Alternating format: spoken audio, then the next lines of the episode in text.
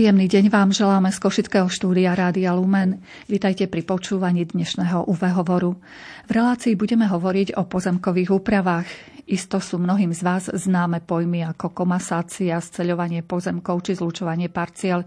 Jasno do týchto pojmov aj do významu pozemkových úprav by mala vniesť dnešná relácia.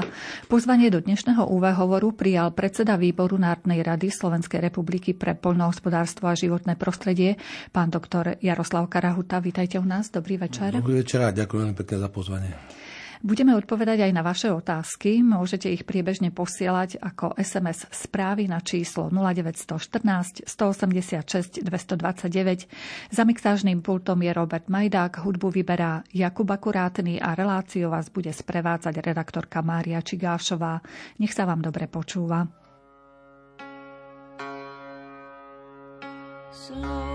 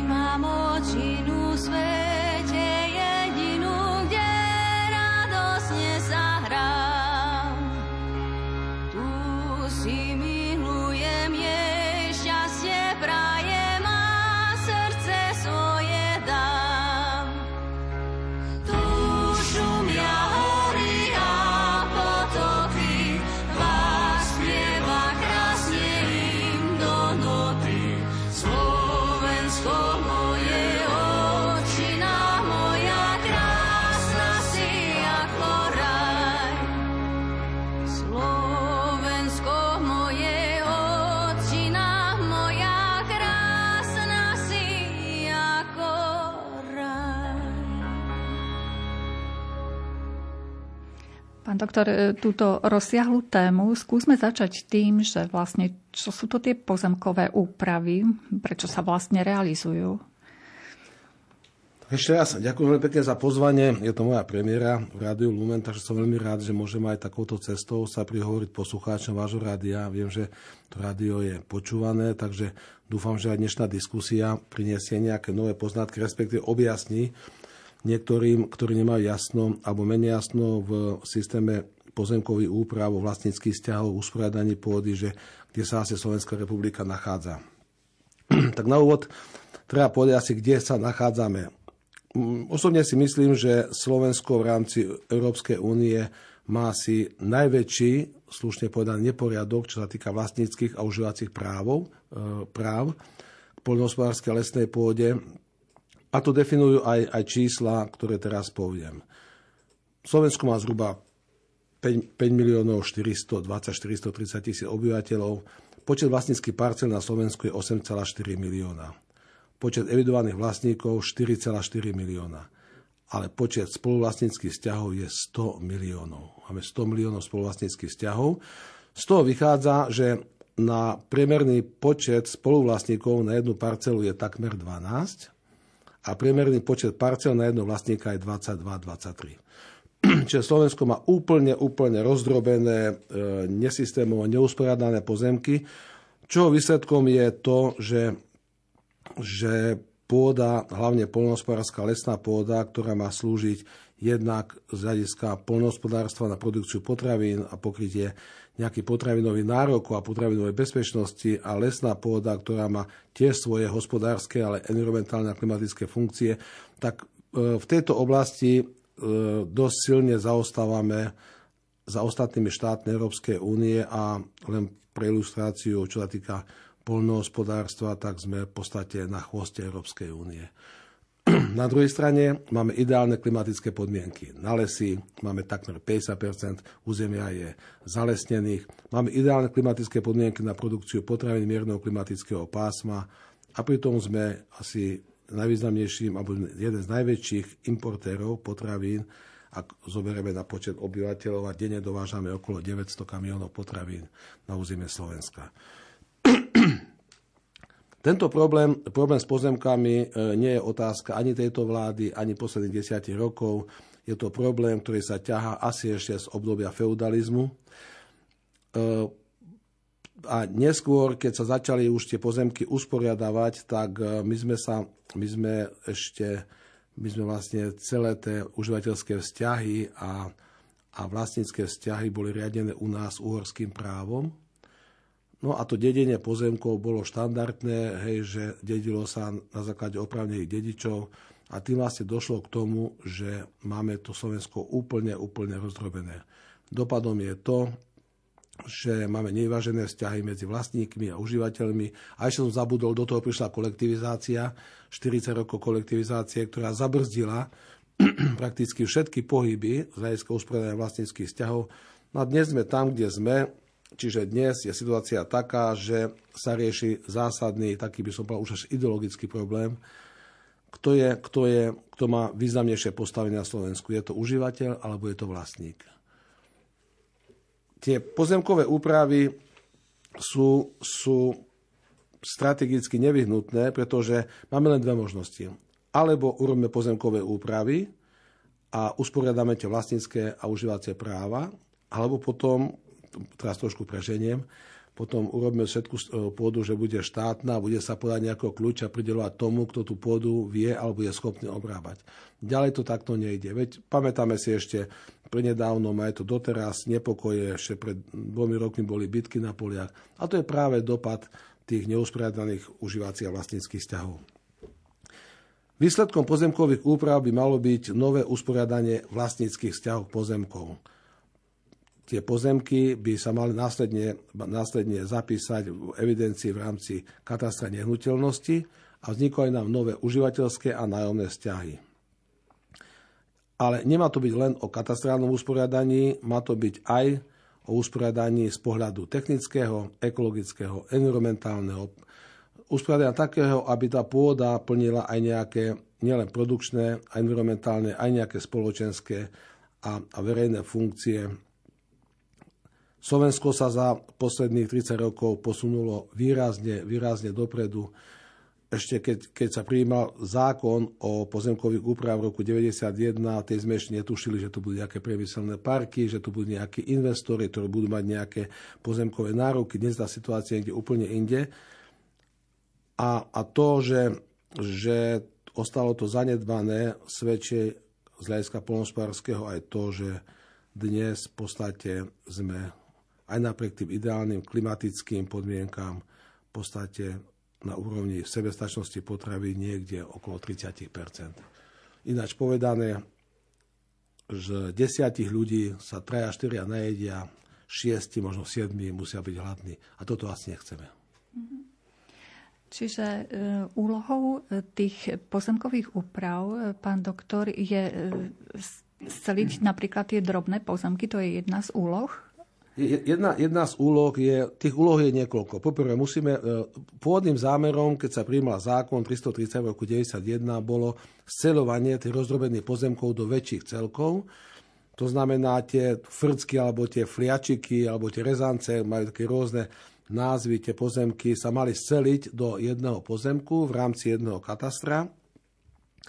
Avšak po dvoch rokoch sa došlo, došlo k tomu, že, že nie je to tak jednoduché, pretože sa zistilo, že tie pozemky nie sú identifikované. Čas pozemkov máme v pozemno-knižných vložkách, niekde ešte pred 100 rokov. Vplyvom kolektivizácie sú je vysoké, strašne vysoké percento e, pozemkov neprededených, čiže sú ešte na vlastníkoch, možno začiatku minulého storočia. Takže cieľom je sceliť tie pozemky, skomasovať ich, vytvoriť nové pôvodné bloky, kde budú jasne definovaní vlastníci, ktorí budú zapísaní na liste vlastníctva. Toto je cieľom. To je cieľ ten katastrálny.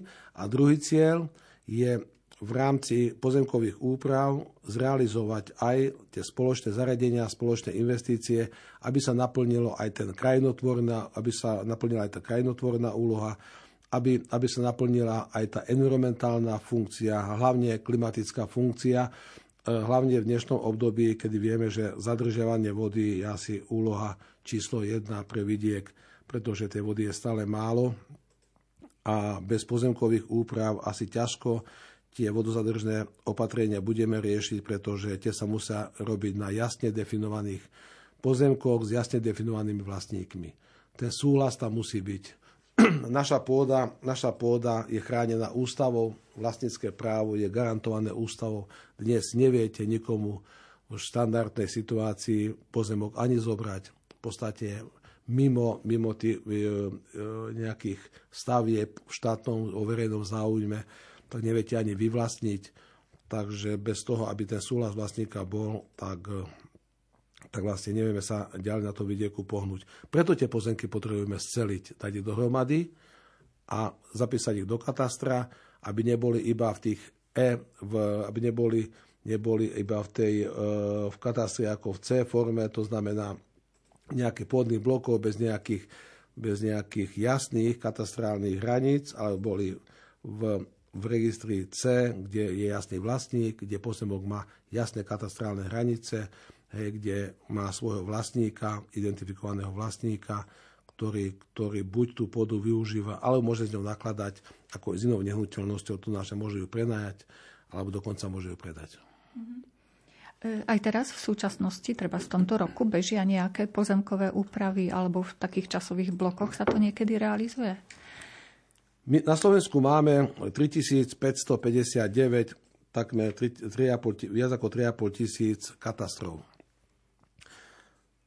Keď sa prijímal zákon v roku 1991, tak určite predstava, predstava e, zákondarcov bola tá, že v priebehu niekoľko desiatých rokov sa tie pozemkové úpravy urobia, pozemky sa vysporiadajú, avšak sme v roku 2022, to znamená 31 rokov po účinnosti tohto zákona, a my z 3559 katastrálnych území máme komplexne ukončených iba 418 katastrov, čo je nejaký 12 Čiže nejako veľmi sme sa výrazne neposunuli.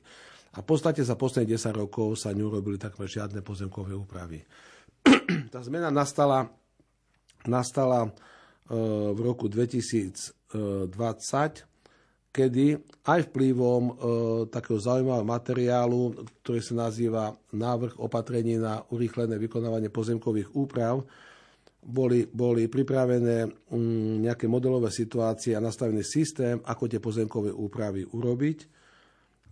A tie, e, tie pozemkové úpravy by sa mali, už by sa mal, dúfam, že sa budú realizovať, alebo mali by sa ukončiť do 30 rokov, s tým, že z tých 3000 100 zhruba neukončených e, katastrálnych alebo nevysporiadaných katastrálnych území by sa malo robiť ročne okolo 120, čiže na 30 rokov by sme mohli mať takmer celé Slovensko pozemkovo vysporiadané. A ako sa to konkrétne robí, pán doktor?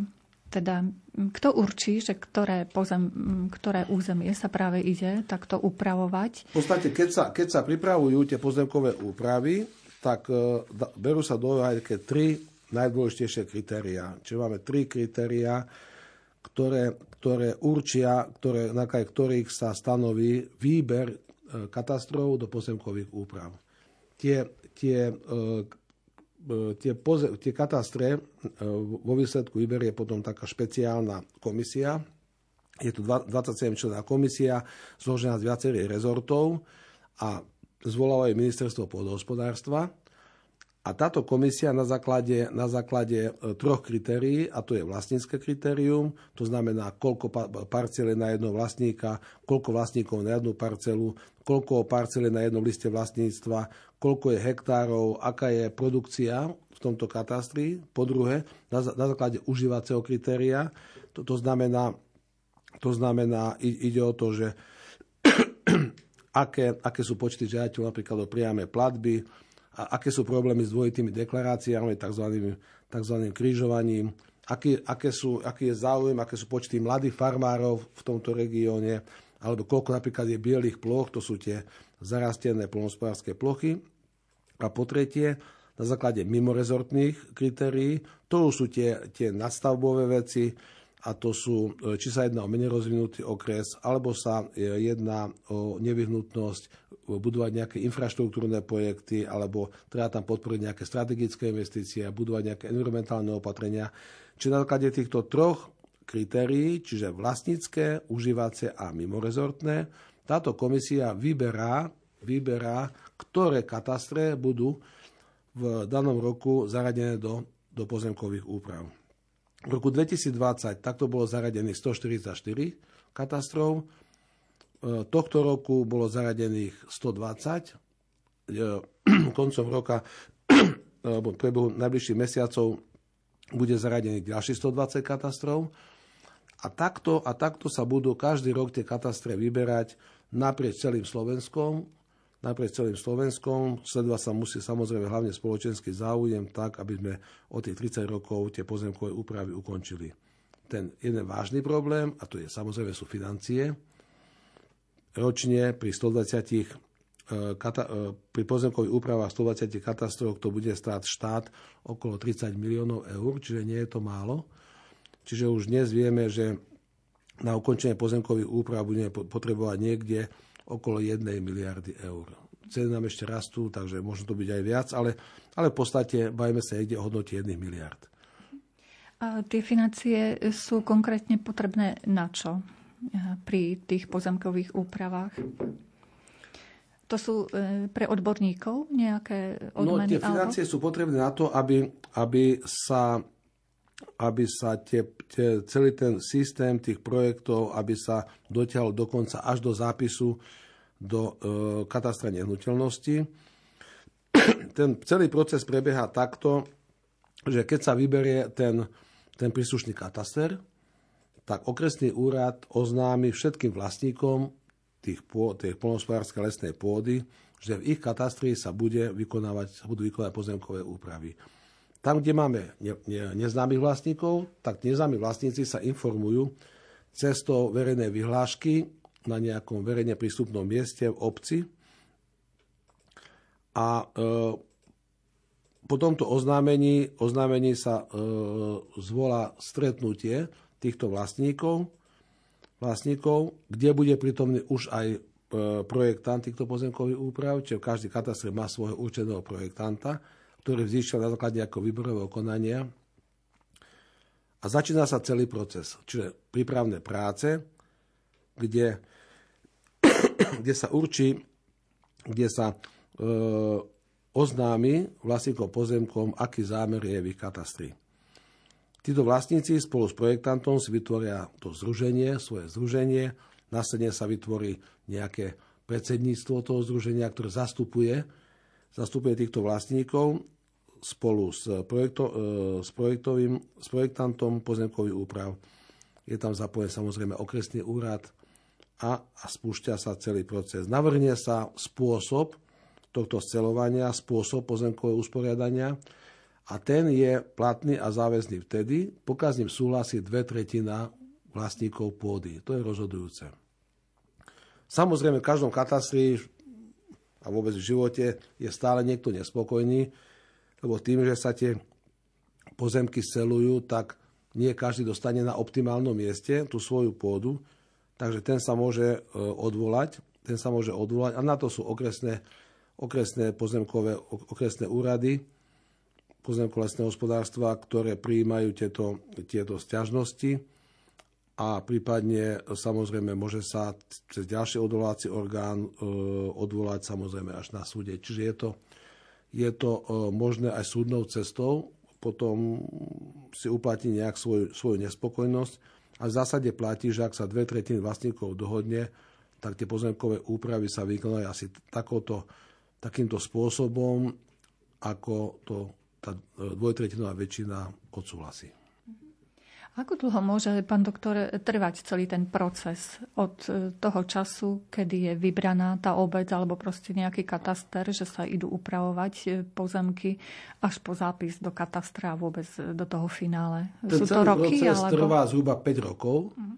5 rokov. E, je to, nemyslím, že to je nejaká prehnanie dlhá doba, pretože okrem toho, že, že tí vlastníci E, vlastníkom sa usporiadajú alebo selia sa tie ich pozemky, tak musia sa vysporiadať aj, aj pozemky e, neidentifikovaných vlastníkov. Môžu tam byť nejaké reštitučné nároky v tom katastri. Bude tam treba možno niečo ešte v rámci dedických konaní nejaké veci urobiť. Takže od toho sú tí, tí, tí právnici, tí geodeti, ktoré majú tie pozemky usporiadať tak, aby, aby e, ten kataster po skončení toho tých pozemkových úprav vyzeral uh, užívateľsky trošku ináč, ako to je dnes. Mhm. A teda dostanú rovnakú rozlohu uh, pozemku nového, keď sa zrátajú tie drobné políčka? No keď sa zrátajú tie drobné políčka, tak dostane, dostane takúto rozlohu, ako mal pôvodne. Čo sa, čo sa môže stať, čo sa, môžu, čo sa môže stať, uh, o čo môžu prísť, alebo čo sa môžu krátiť tieto pozemky, je v situácii, že v rámci pozemkových úprav sa robia aj tie spoločné zariadenia a spoločné investície. A tam, pokiaľ štát, ktorý zastupuje Slovenský pozemkový fond, nemá dostatok svojej pôdy, tak po dohode s vlastníkmi sa môžu dohodnúť, že časť týchto pozemkov sa e, odovzdá na tie spoločné investície. To sú cesty, to už môžu byť nejaké vodozadržné opatrenia, možno nejaké vetrolamy, nejaké remísky, ozaj, e, pokiaľ by ste šli pozrieť do obcí, kde tie pozemkové úpravy boli vykonané komplexne, vrátane tých spoločných zariadení, tá dedina vyzerá akože úplne, úplne inač. Dokonca aj to, čo bolo nepredstaviteľné, že, že z kopcov zmývala voda nejakú ornicu niekde, niekde dole pod kopec a, a boli tam obrovské hospodárske škody, tak tým, že že sa po, pokiaľ sa použije zdravý gazdovský rozum a že sa tie cesty vrátia tam, kde pôvodne boli, lebo cesta má svoju pamäť, a že sa urobia uh, hoci minimálne, ale hlavne účinné vodozadržné opatrenia a vystavia sa nejaké aleje stromov, vysadia sa nejaké remisky, tak ozaj, ozaj tá obec vyzerá úplne, úplne ináč. Ale hlavne, hlavne ten vlastník toho pozemku môže už pri tom po tej komasácii sa rozhodnúť, ako s tým pozemkom naloží, pretože má ho v celku. Má v jednej jednine, nemá ho rozvrckaný po pár árov, ale má to na jednom mieste a on sa potom rozhodne, že ako s ním naloží, či budem e, vykonávať nejakú polnospodárskú alebo lesnú činnosť, alebo, alebo ho niekomu jednoducho prenajmem. To isté sa týka aj pozemkových spoločenstiev a, a urbárov.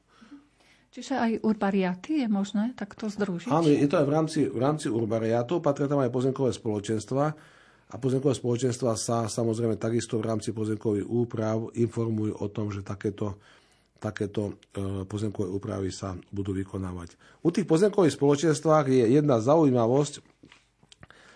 My sa stále odvolávame na, na uhorské právo, uhorské právo, ktoré na rozdiel od Čiech, kde mali to rakúske právo, u nich sa to dedilo inač, tak e, vlastne to je to dedistvo toho uhorského práva, tu, kde sa nachádzame dnes. A je taká zaujímavosť, že my sa ešte aj dnes, konkrétne je to zákon 97 roku 2013, ešte aj tento zákon o pozemkových spoločenstvách sa odvoláva na články, zákonné články z roku 1898, z roku 1913, ďalej zákonný článok z roku 1913 o predoje niektorých štátnych nemovitostí, z roku 1913 o mediálnych spoloč, spoločných pasienkoch.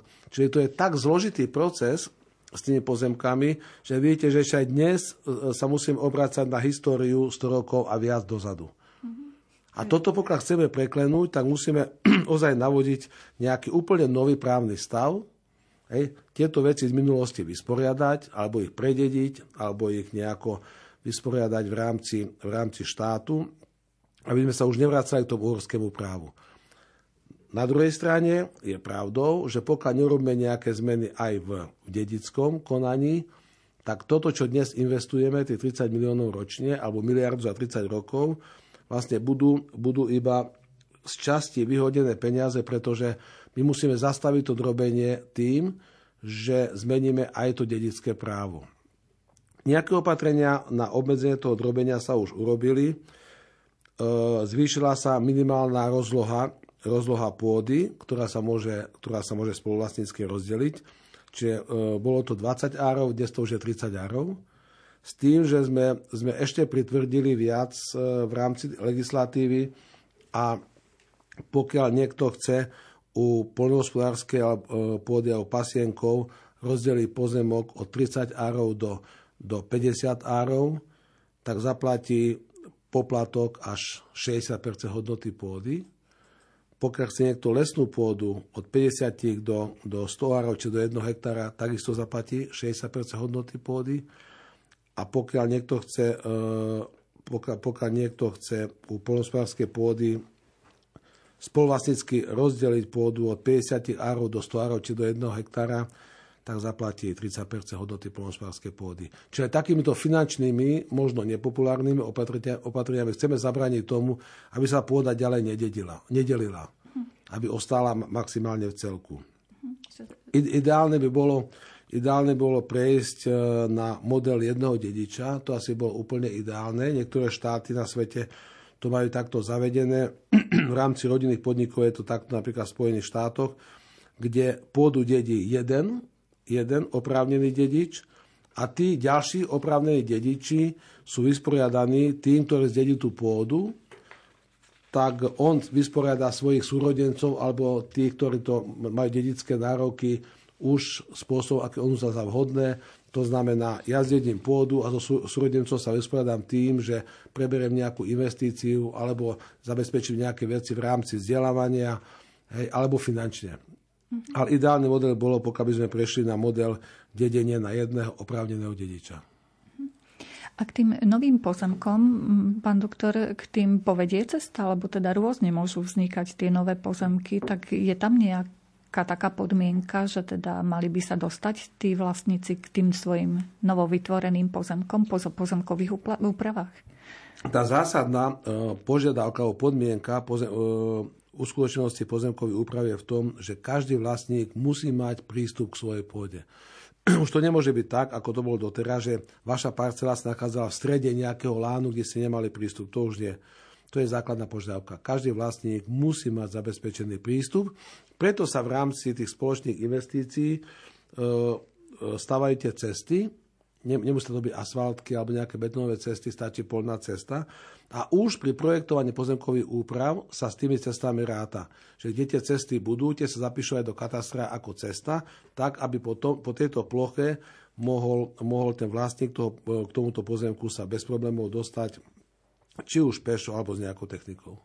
Možno, že to aj podnieti ďalších e, ľudí, ktorí farmárčiť začnú, keď už budú mať e, v celku nejaký pozemok aj cestu k tomu, tak možno je toto vízia tiež ďalšia. Pozrieť, je to, je to určite obrovský stimul a obrovská šanca na rozvoj poľnohospodárstva alebo farmárstva, alebo sediactva, už to ako to nazýva na Slovensku, pretože dnes ten najväčší problém bol to, že aj ľudia, ktorí mali záujem e, hospodáriť na pôde, tak jednoducho tej svojej pôde sa nedostali. U nás sa stala taká zaujímavá vec, že v roku 2007 sa zrušil paragraf paragraf zákona 330, kde sa vydávali náradné pozemky. Čiže dovtedy to bolo úplne skoro bezproblémové, pretože vy keď ste mala, to bolo také, také jednoduché, úplne zjednodušené, primitívne pozemkové úpravy. Vy keď ste mala 10 parciel po, po e, jednom hektári, tak ste si, vám okresný úrad vydelil 10 hektárov v celku niekde. A tie ste mohla obospodarovať, na to ste mala právny titul, to vám vydal štát. Takže toto, toto bola taká, to, v tomto období keď fungovali tie, tie náradné pozemky, tak vtedy v podstate problém nebol. A vtedy, aj keď nám klesala polnohospodárska produkcia, pretože e, predsa sme, sme sa dostali po roku 89 do, do obdobia, keď nám začali prúdiť e, zaujímavé výrobky, nové výrobky, pekne zabalené. Hej, aj ne, nemusíme e, polemizovať, či to bolo kvalitné alebo menej kvalitné. Určite pre oči to bolo ľahšie predajné. A tejto úpadok toho polnospodára nebol až tak citeľný. A toto, tým, že sa zrušilo to náhradné užívanie a zavedol sa po, po desiatich rokoch, v roku 2017, zaved, zavedol sa e, ten, e, v paragrafe 12 zákona 504 o najmä polnospodárskej pôdy nejaké podmienky, kedy si mali, alebo kedy si mohli títo, títo užívateľia tých národných pozemkov sa prihlásiť na ten okresný úrad a tam vlastne zdokladovať to, že, že tú pôdu ďalej sú obospodarovať. Ten okresný úrad od dvoch rokov bol povinný, povinný e, vám, vás vysporiadať. Tak stalo sa to, že vzhľadom k tomu, že tie pozemky sa prenajú na 10 rokov, 15 rokov, 20 rokov, 25 rokov, tak sa v roku 2018-17 stretli pôvodní užívateľia pôdy, ktorí mali tie náhradné pozemky, s vlastníkmi, na ktorých oni hospodárili a súčasne noví nájomcovia, ktorí podľa zákona 504 si prenajali tú plochu. A tým nastal ten, ten, e, ten obrovský problém, ktorý vyústil tie bitky na poliach, ale hlavne vyústil do toho, že, že my sme ako, ako člen, e, plnohodnotný člen Európskej únie, a riadíme sa, riadíme sa e, spoločnou polnospodárskou politikou a poberáme priame platby, sme zrazu začali mať problémy s tzv. dvojitými deklaráciami, čo v podstate iné štáty ani nepoznajú. Pretože na tú istú pôdu si uplatil nárok pôvodný, nový a ešte aj vlastník a zrazu to je tzv. to krížové, to krížové plnenie, ktoré bolo, spôsobilo to, že v podstate sa, to bol tak veľký zásah do tých už vlastníckých a užívacích e, vzťahov, že, že došlo do, tomu, do toho, že tí polnohospodári začínali viac prejavovať tú nespokojnosť. A už iné východisko nebolo, pretože toto nezafungovalo, táto úprava, len sa opätovne vrhnúť mm-hmm. na tie pozemkové úpravy a čo najrychlejšie ich dokončiť. Keď som úvode hovoril, že tie pozemkové úpravy budú trvať 30 rokov, je to strašne dlhá doba, ale ja som presvedčený, že už po tých desiatich rokoch keď sa urobí tých 1200 katastrálnych území, čiže jedna tretina, už to bude, bude cítiť. Hlavne pokiaľ sa tie katastromy berú správne, správne, a kde sa bude, bude zohľadňovať hlavne spoločenský záujem. Čiže polnospodárska produkcia, infraštruktúrne projekty, nejaké strategické investície. Na to Slovensku to bude cítiť. Čiže pozitívne dopady pozemkových úprav už budeme môcť vidieť za nejakých 10 rokov. My o chvíľočku ponúkneme hudobné osvieženie eh, našim poslucháčom, ale prichádzajú prvé sms tak skúsime aspoň na jednu, či budeme teda vedieť, či je to v našej kompetencii odpovedať. Som vlastníčkou lesa v Krompachoch, kedysi v roku 1951 brezovým lesom, teraz zdevastovaný magnezitkou. Čo s tým? Mám možnosť o výmenu lesa? Určite, čo sa týka, čo sa týka e, týchto zámien, tak e, legislatíva pozná, pozná zámeny pozemkov. Ja si myslím, že e, e, priemyselný podnik, ktorý, ktorý má na svojom území stovky, často stovky vlastníkov a je tam možnosť zámeny pozemkov, tak určite aj pre toho vlastníka tých pozemkov v rámci toho priemyselného podniku je zaujímavé ešte tie pozemky vymeniť, ako finančne sa vysporiadavať a dá sa to urobiť buď zámenou pozemkov, alebo cestou jednoduchých pozemkových úprav. To je jednoduchá forma, kedy sa na malom území, nie na celom katastrálnom území, sa tie pozemky zamenia, zapíšu, zapíšu sa do katastra a vlastne ona, e, tá dotyčná pani, ktorá tú otázku dala, získa nový pozemok, v, kde bude jasne definovaná vlastníčka. Takže teraz už ponúkame pesničku a my sa po nej opäť ozveme.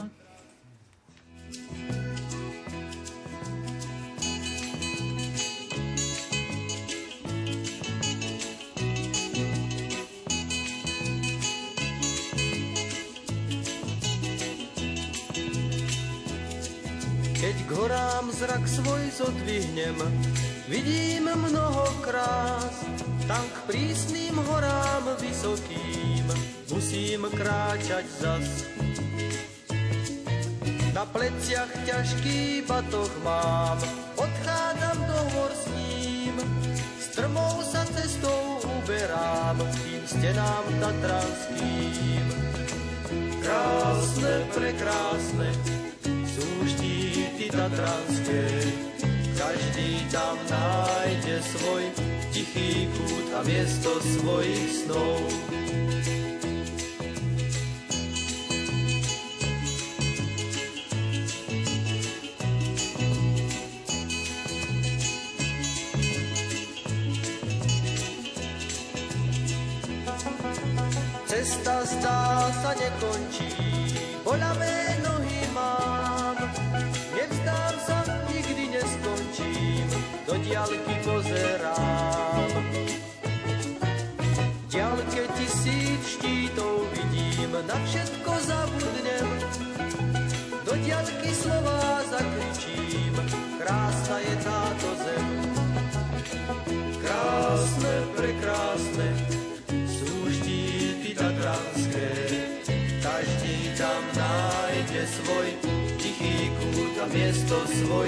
Snov.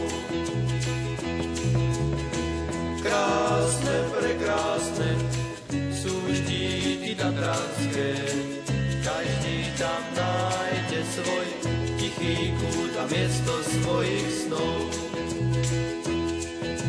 Už slnko za štít zapadá, do dolín sa dajú hmly. Spánku sa všetko ukladá, tam dolu Keď púť svoju ukončím, obzriem sa ešte raz, tam k prísnym horám nádherným, vrátiť musím sa zas.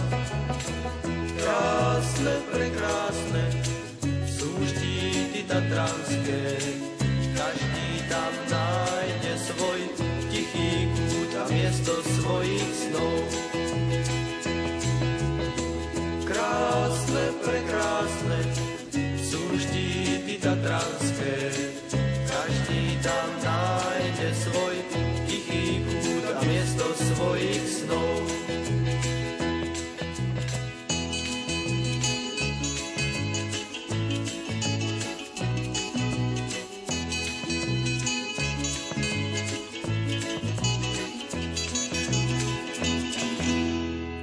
Našim dnešným hostom je predseda výboru Národnej rady Slovenskej republiky pre poľnohospodárstvo a životné prostredie, pán doktor Jaroslav Karahuta. Rozprávame sa o pozemkových úpravách. Ak by ste mali nejakú otázku, môžete ju formou SMS správy poslať na číslo 0914 186 229. Pán doktor, verme tomu, že tie pozemkové úpravy prebehnú v poriadku. A ako to bude vlastne vyzerať? Teda máme nové pozemky, pôvodní vlastníci, čo ďalej? Tak v prvom rade, v prvom rade e, po pozemkových úpravách vznikne úplne nový právny stav. To znamená, tie pozemky, ktoré boli pôvodne zapísané zapísané či už na listov vlastníctva alebo nejakých pozemok knižných vložkách, tie prestanú existovať a budú nové, nové, e, nové, nové pozemky, nové parcely s novým číslom a samozrejme aj s definovaným vlastníkom. Tu, tu môže nastať trochu problém, problém, e, ktorý je samozrejme riešiteľný a to je ten, že dnešné polnospodárske podniky majú podpísané zmluvy na 10 rokov, a pokiaľ prebehnú v rámci 10 rokov pozemkové úpravy, tak im oni vlastne stratia nárok užívať ďalej tieto pozemky, pretože tá zmluva, ktorá bola podpísaná so Slovenským pozemkovým fondom, ale aj s tými možno pôvodnými vlastníkmi tých, tých pozemkov, uh, už sa nebude, opie, nebude mať nejaký právny základ. Už, už tam nebude predmet nájmu, už sa bude úplne iný. Takže toto by som chcel aj touto cestou vyzvať polnohospodárov, ktorí sa, ktorí sa to dotkne, aby boli vyložené trpezliví. Ja viem, že to bude práca uh, naviac, že budú musieť uzatvárať nové zmluvy, nové nájomné vzťahy, ale ak chceme, ak chceme mať ozaj pozem, poriadok týchto pozemkoch, my máme inú cestu, inú možnosť, ako ísť touto cestou, čiže cestou nových nájomných vzťahov, pretože e, definícia užívateľského vzťahu, či už je to nájomná zmluva, list vlastníctva alebo nejaký podnájomný vzťah, je podmienkou aj pre vyplácanie priamých platieb v rámci spoločnej polnospodárskej politiky a E, pokiaľ, pokiaľ my neusporiadame e, tieto vlastnícke alebo užívacie vzťahy, tak sa môžeme dostať aj do problému s európskym právom. A ak sú teraz e, nejaké pozna- pozemky, ktoré nemajú jasných vlastníkov, ale treba o 5-10 rokov sa prihlási niekto zo zahraničia, že objaví nejaké dokumenty, že mal teda ich predok nejaké pozemky, čo potom? No, dedistvo, dedistvo je nepominuteľné, vlastne vlastníctvo je nepominuteľné. Mm, niekto nemá právo vám zobrať váš majetok, je to definované a garantované ústavou. V, ta, v takomto prípade štát e, buď sa vysporiada finančne, alebo prideli nejaký náhradný pozemok. My máme, my máme zhruba 100 miliónov vlastníckých vzťahov. Predpokladá sa, že niekde 20, možno 30 miliónov sú sú ozaj rozlohy o pár metrov štvorcových. To je ten náš najväčší problém, asi jeden z najväčších problémov. Takže aj toto sa pravdepodobne, pravdepodobne bude musieť riešiť takouto cestou, že, že sa tie malé, malé e, čiastky, o ktoré sa 30 rokov nikto neprihlásil, sa budú niekde centrálne evidovať na nejakom, v nejakom systéme na Slovenskom pozemkovom fonde a musí sa im zadefinovať nejaká hodnota a ja by som bol rád, keď sme tieto pozemky, ozaj sa jedná o pár metrov štvorcových, kedy prešli, prešli, do uživa, prešli pod uh, užívacie právo alebo pod správu Slovenského pozemkového fondu s tým, že keby sa po tých, ako hovoríte, po tých 5-10 rokoch niekto sa prihlásil, tak niekto na nejakom podúčte tie peniaze budú. Čiže ten majiteľ o, o tú hodnotu nepríde. Veľakrát ľudia si nepredeďujú alebo nevysporiadajú pozemky aj preto, pokiaľ dnes je, e, nedávno ešte bol 20 árov, dnes to je 30 árov, akože minimálna rozloha pozemku, pod ktorú už katastre nezapíše, predtým to nebolo. A vy pokiaľ máte 5 alebo 10 metrov štvorcových niekde, tak asi tie poplatky správne a notárske a tak ďalej sú ďaleko vyššie ako tá hodnota pozemku, preto ľudia to radšej nevysporiadávajú, nechajú to tak a tam bude musieť štát zasiahnuť a tých pár desiatok miliónov spoluvlastníckých vzťahov vysporiada s tým, že sa spraví samostatný register týchto pozemkov a budú na to určené peniaze. Ak by sa teda teoreticky našli teda tí e, vlastníci tých pozemkov o tých 5-10 rokov, je možné, že treba okrem finančnej odmeny môžu dostať aj náhradný pozemok, napríklad určite, v inom katastri? Určite náhradný pozemok e, alebo, alebo finančnú odmenu. Dnes už tie náhradné pozemky sa môžu vydávať v rámci celého Slovenska. Nemusí to byť iba jeden kataster, takže ja tam, tam nevidím problém, že by štát sa s ním nevedel vysporiadať. Z tých otázok, ktoré nám prichádzajú, môžem prečítať ďalšiu. Na mojom pozemku je rómska kolónia, nemajú zápisy v katastri. Ako sa to dá vysporiadať? A ďalej, poľovníci lovia na našom. Čo s nimi? Pani Eva je podpísaná. S tými, s tými rómskymi osadami to sme riešili práve e, nedávno, nedávno právnou úpravou, kde chceme, chceme zadefinovať, zadefinovať tie tie oblasti alebo územia, kde sú rómske osady, aby mali svoje nejaké to parcelné číslo. A tam e, by pani mala požiadať o, o vysporiadanie minimálne cestou jednoduché pozemkový úprav alebo zámeny pozemkov. Či oficiálne požiadať štát, či Slovenský pozemkový fond, aby sa s ňou vysporiadal, pretože je asi malý predpoklad, že z tej rómskej osady tí Rómovia odídu. Ten, e, to, trošku to bude asi dlhšie trvať, pretože takou e, nečinnosťou alebo mm, slabou alebo nízkou alebo nečinnosťou Slovenského pozemkového fondu v minulosti sa nazbieralo strašne veľa nevybavených spisov. Dnes je tá spisová zápcha na úrovni niekde okolo 27 tisíc nevybavených spisov, takže ešte nejaký rok to bude trvať. To pozemkové právo, všetky tie legislatívne veci E, majú jeden zásadný problém, že sa neriadia správnym poriadkom. Či nie sú tam tie lehoty správneho konania, čiže e, ako občan, vy keď niečo chcete, štát vám povie do 5 dní, 10 dní, 30 dní musíte splniť, keď nie, tak o, tú svoju, o ten svoj nárok prídete a štát v tomto smere zlíha, pretože on nemá žiadne lehoty.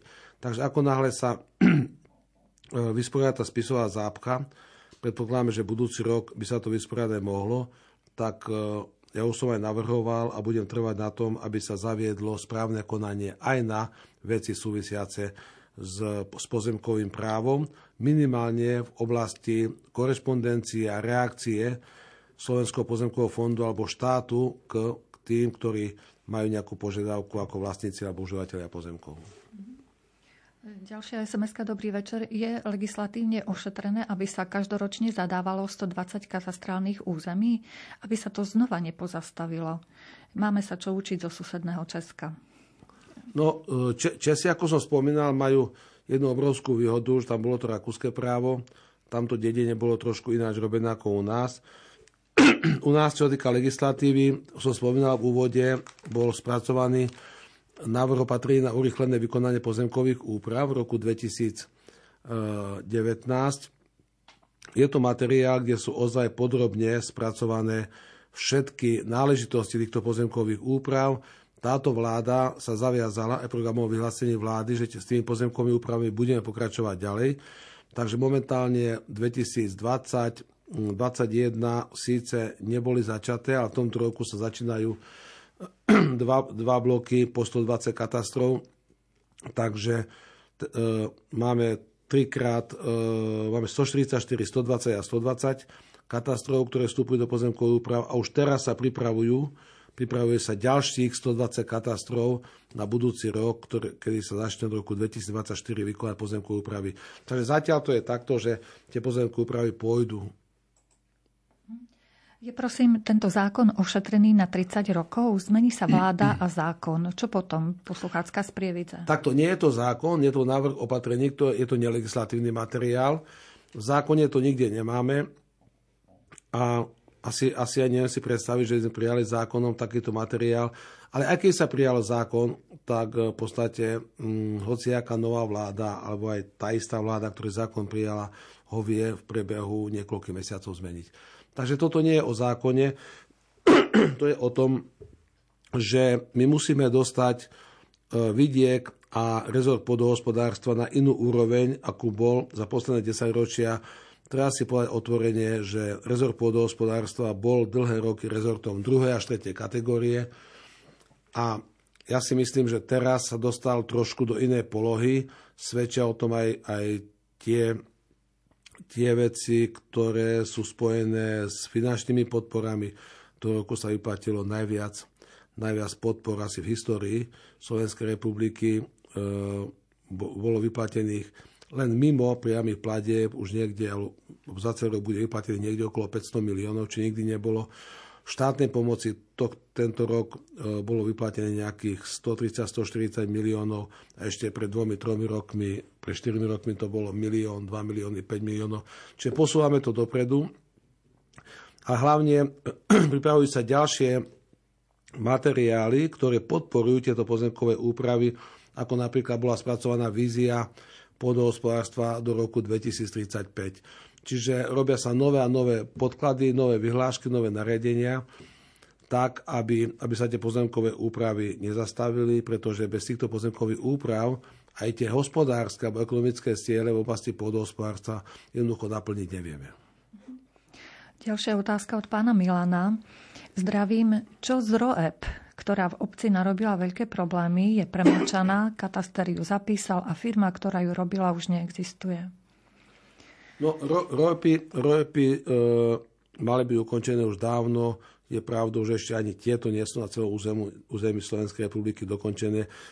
dokonca aj, aj Národný park e, Vysoké Tatry má jeden kataster neukončenými projepami.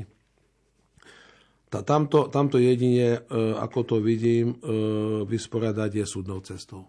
Pokiaľ boli porušené vlastnícke práva a vie to preukázať dotyčný pán, tak jedine súdnou cestou. Ďalšia otázka. Akým spôsobom sú vyberaní projektanti pozemkových úprav? Je ich dosť na také množstvo katastrálnych území? Projektanti sú vyberaní, vyberaní prostredníctvom sú vyberaní na ministerstve pôdohospodárstva. E,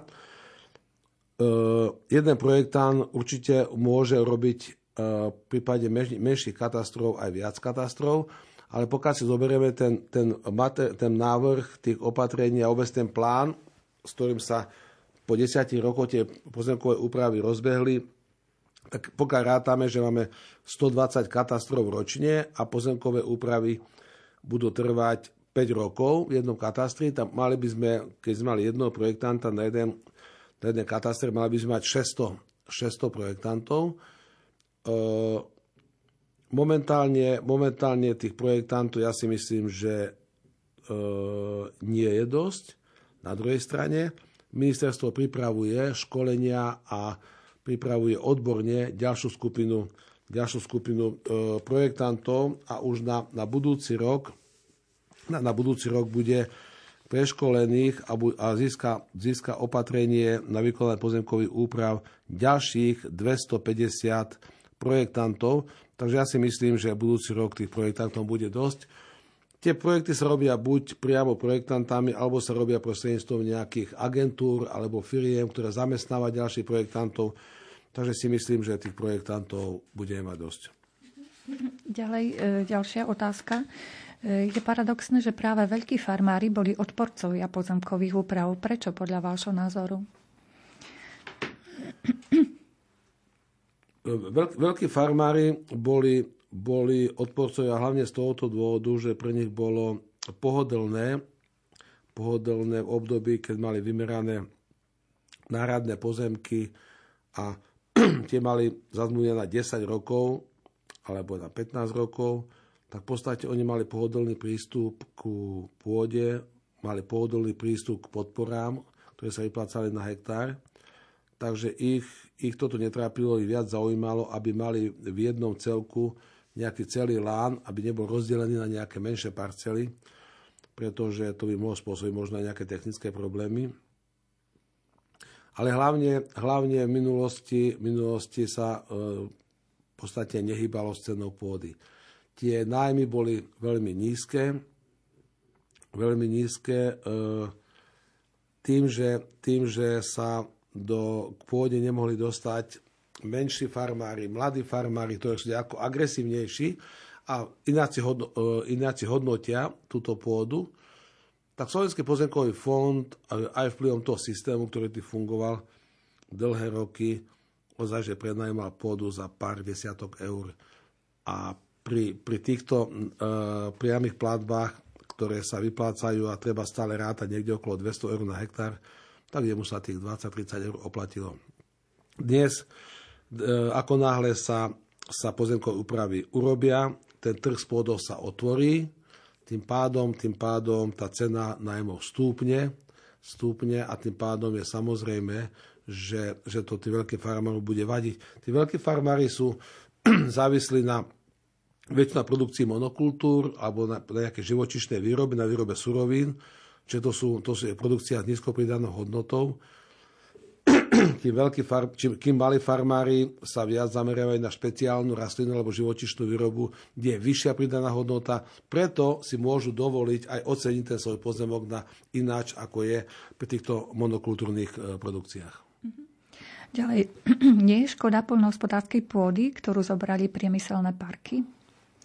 No, na jednej strane je škoda tej pôdy, na druhej strane niekde tie parky musí stá, musia stať. Ja osobne e, nie som zastanca toho, aby sa stavali priemyselné parky na, na, e, na zelených lúkach, pretože máme spústu spústu opustených e, hospodárskych areálov, nevysporia, e, pozemkov, ktoré v podstate nemajú tú polnohospodárskú hodnotu. Jasné, že je pohodlnejšie zobrať si pôdu, ktorá je, ktorá je rovná, ktoré, ktorá je blízko nejakej cesty, kde sú nízke investície na, na prístup k tomuto pozemku. A preto jedno z opatrení, ktoré sme presadzovali, bohužiaľ neprešlo a budem sa snažiť ho znovu presadiť v budúcom volebnom období, je podstatne, podstatne zvýšiť zvýšiť e, mm, odplatu za výmer, za, za vyňatie pôdy z Polnospodárskeho pôdneho fondu. Dnes to je nejakých od 10 do 100, do 100 eur na hektár, podľa toho, že kde sa tá pôda nachádza, v akej bonite a v akom katastrálnom území. Ja by som bol najradšej, keď sa zvýšila desiatky násobne viac, tak ako to je v susednom Polsku, kde v podstate tie, tie poplatky sú strašne vysoké a takáto pôda, ktorá sa výjme, má úplne inú hodnotu, ale hlavne, hlavne by sa mala konečná pôda chrániť. Druhé opatrenie, ktoré sme navrhovali, bolo to, aby sa na pôdach bonity 1 až 5 vôbec e, nerealizovala žiadna priemyselná výstavba. Priblížil sa záver relácie, hovorili sme o pozemkových úpravách. Aj, a našim hostom bol predseda výboru Národnej rady Slovenskej republiky pre poľnohospodárstvo a životné prostredie, pán doktor Jaroslav Karahuta. Ďakujem veľmi pekne za zaujímavé informácie a verím, že sa nestretávame posledný krát, keďže táto téma veľmi zaujala našich poslucháčov. Ja ďakujem. Pardon, nejako dráždi hrdlo. Ja ďakujem veľmi pekne za pozvanie. Som, som rád, že som mohol tu s vami byť. Pokiaľ sú nejaké otázky a e, ozaj my nemôžeme v Národnej rade robiť nejaké, nejaké poradenstvo pôdne, nie sme na to uspôsobení, nemáme na to zamestnancov, ale e, pokiaľ budem môcť pomôcť, či už ako osoba, alebo v rámci výboru pre pôdohospodárstvo a životné prostredie v Národnej rade sme na stránke, sú zverejné naše kontaktné údaje, kľude sa obracajte, len hovorím, nemôžeme robiť to pôdne poradenstvo, ale chcem, chcem ubezpečiť eh, poslucháčov, že ideme krok po kroku, tá legislatíva je strašne náročná, je zložitá, je navzájom previazaná, ale našim cieľom je určite urobiť urobiť poriadok v rámci vlastníckého užívacích vzťahov, pretože jediná cesta, ako, ako ten vidiek pohnúť dopredu a ako ozaj z toho vidieka spraviť miesto pre skutočný a plnohodnotný život.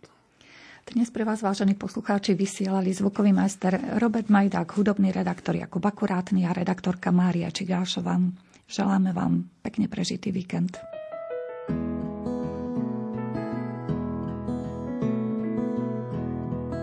Vysokom brale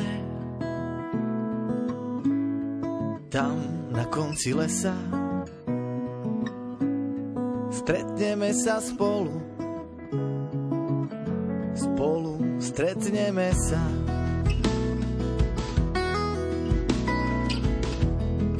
Ukážem ti stromy, stromy našich dedov.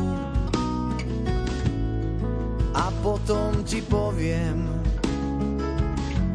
prečo som tu s tebou.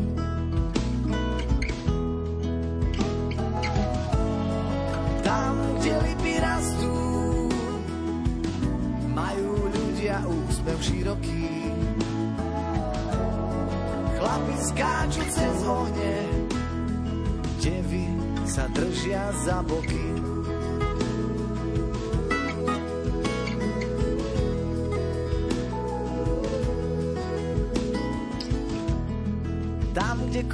Cesta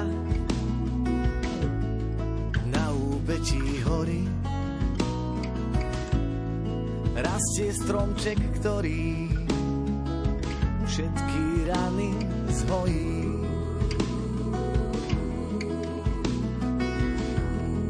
Má korunu v nebi, má voňavé kvety, nájde ju aj slepý pamäti.